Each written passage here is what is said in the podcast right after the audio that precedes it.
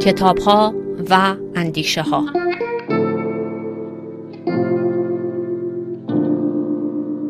مصطفی خلجی.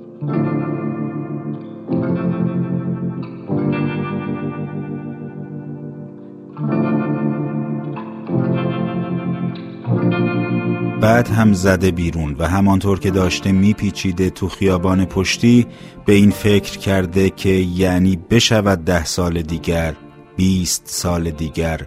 تا این روزها شده باشد خاطره که تا اسم چیزی میآید دردت نگیرد اشکت نریزد پایین. حس نکنی روزی گهتر از این نبوده و نیست و باز تصویر زنی که در خوابش بوده به یادش آمده. بعد همانطور که منتظر بوده تا چراغ آبر سبز بشود یادش آمده که شیوا دیشب در خانه نبوده و شاید شبهای دیگری هم نباشد و گفته یعنی بیاید یک روزی که دیگر در خوابهایم راه نروی. اسمت که می آید دست هام نلرزد و نخواهم هی سر بگردانم این طرف و آن طرف که یعنی من طاقتش را ندارم و زودتر تمام کن این نقل را. و بیاید روزی که اگر هزار کیلومتر آن طرفتر از من داری در پیاده رو راه می روی من هی نبزم تون تر نزند و هی نگویم چیست چیست چیست. و بیاندازم دور همه این چیست چیست ها را. بیاندازمشان جایی که هیچ چیستی نباشد تا اگر هم نام تو می آید از پسش هی زهر مار خاطره ها زنده نشود و هی من روی من نیاید و خاطره اضافه وزن پیدا نکند. و چقدر حسودیم می شود وقتی در روزنامه می خانم فلان بایگانی آتش گرفت. می آید روزی که بایگانی کله من هم آتش بگیرد با هر نام و هر خاطره که در آن هست. و چرا نام تو هی با آن خاک پیوند می‌خورد؟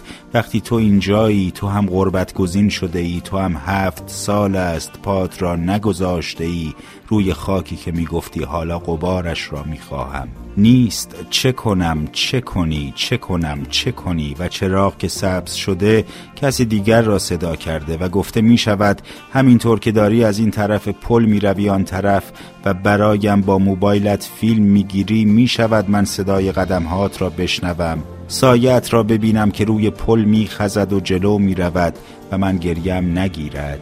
و بشنوم صدای آبی را که می پیچد پایین پل و گریم نگیرد. بشود تو بروی و بیستی و باد بیاید و بویت را بویش را بیاورد هزاران کیلومتر این طرفتر. بشود تا مادر در خوابم یادش بیاید کدام قصه بود که وقتی می‌خواند من خوابم می‌گرفت و بشود خوابم بگیرد و گریم نگیرد. و بشود هر که در خوابم راه رفت لگدم نکند. تنم درد می‌کند درد میدانی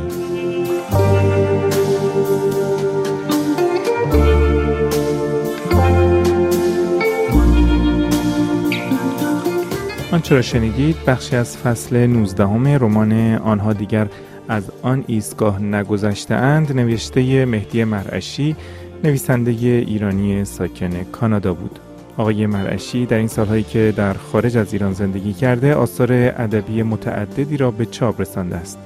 در برنامه این هفته کتاب ها و اندیشه ها گفتگو می‌کنیم با این نویسنده درباره رمان تازهش و همچنین نوشتن در غربت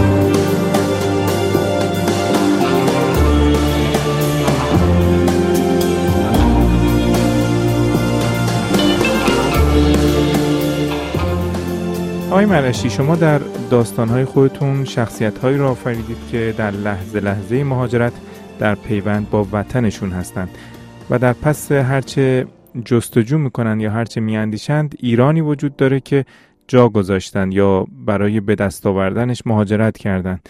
آیا این عمدی بوده یا چون خود شما هم یک مهاجر هستین به صورت ناخودآگاه در آثارتون رخ داده؟ خداگاه یا ناخداگاهش رو نمی‌دونم واقعا. از یک طرف خب به عنوان یک ایرانی بیشتر لحظه های من هنوز در ایران میگذره. هر روز باید در جریان باشم که در اونجا چی میگذره و این ناخداگاهه. از طرف دیگه این ایرانی جدا افتاده از وطنم خب می‌بینه که طور دیگه ای و با عنوان دیگه ای نمی‌تونه خودش رو تعریف بکنه. پس آگاهانه از همین آدمی می‌نویسه که مثلش در این جغرافیایی که خارج از ایران هست کم نیستن. آدمایی که من می نویسم از وطن دور شدن اما هنوز هم وطن رو به عنوان یک هویت یا حتی یک معیار با خودشون دارن. روی هر زمین دیگه ای که راه برن و زیر هر آسمان دیگه ای باز هم در همون حال هوای تاریخ و جغرافیای خودشون هستن. همون تاریخ و جغرافیایی که هویتشون رو شکل داده.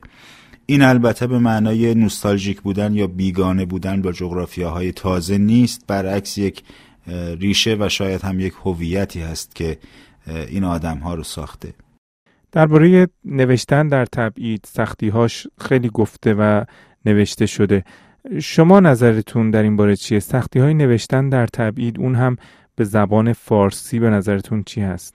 خب فکر می‌کنم یک زمانی بیشترین سختی نویسنده دور از وطن به عنوان مثال از دهه شست صحبت می‌کنم خبر نداشتن از وطن بود و جدا افتادن از اون تغییرهایی که در زبان به وجود میاد. امروز و با این امکاناتی که ما داریم اگرچه دور هستیم از ایران اما جدا نیستیم از ایران. اینه که نویسنده خارج از وطن همونطوری که از اتفاقهای داخل وطن خبر داره همزمان با اون تغییرهای زبانی یا بگیم نوزایی های زبانی که در وطن اتفاق میفته داره پیش میره. اینه که نوشتن در غربت خب واقعا سخت نیست اگر بخوای بنویسی. اما شاید مشکل بزرگ نویسنده دور از وطن پیدا کردن مخاطب باشه.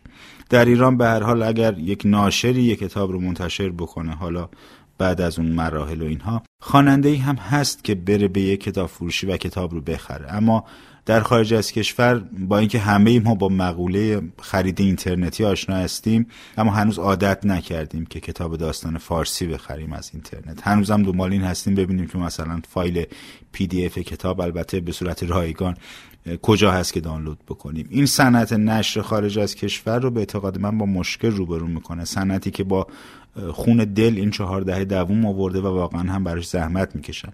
از طرف دیگه مشکل دیگه دیده نشدن کتاب های منتشر شده در خارج از کشور در ایران هست. به هر حال بعضی از ناشرهای خارج از کشور این امکان رو فراهم کردن که این کتاب ها در ایران هم به فروش برسه. اما خب همونطور که گفتم این مشکل یک تمایل به ندیدن در ایران هست.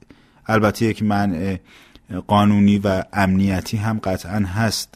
منکر این نمیشه شد اما اون تمایل رو هم متاسفانه نمیشه نادیده گرفت. این هست که بعضی از نویسنده های خارج از کشور ترجیح میدن تن به سانسور بدن اما کتابشون در ایران منتشر بشه شاید بخت باشون یار باشه و کتابشون دیده بشه. شما به عنوان نویسنده که در ایران مخاطب داشتین آثاری رو منتشر می‌کردین چطور تونستین از نظر ذهنی خودتون رو با نوشتن در تبعید هماهنگ کنین؟ به غیر از کمبود مخاطب نوشتن در تبعید چه امکاناتی رو برای نویسنده مهاجر احتمالا ایجاد می‌کنه یا چه قابلیت هایی رو به او اضافه می‌کنه؟ هدف از نوشتن در درجه اول خب خود نوشتنه اما فراموش نکنیم که هدایت هم وقتی بوفکور رو نوشت کتابی که بنا بود یک گفتگوی دو طرفه بین راوی و سایش باشه باز هم بلند شد رفت هند. کتاب رو در پنجاه نسخه منتشر کرد برگشت به ایران و این کتاب ها رو بین دوستانش یا کسانی که فکر می‌کرد باید این کتاب رو بخونن پخش کرد. پس هدف از نوشتن سوای خود نوشتن حرف زدن با مخاطب هم هست. شاید اولین امکانی که مهاجرت و تبعید به نویسنده دور از وطن میده در مورد یک نویسنده ایرانی به خصوص رها شدن از یک سری قید و بندها باشه. سانسور و همینطور خودسانسوری. اما یک امکان بزرگ دیگه ای هم که برای این نویسنده به وجود میاد یک نگاه تازه به وطنش هست. این نگاه می‌تونه حاصل یک انتقاد به خود باشه یا حتی درک کردن خود. به هر حال فکر می‌کنم که فاصله گرفتن همیشه خوبه و فاصله گرفتن باعث میشه که طور دیگه ای ببینیم طوری که تا به حال ندیدیم.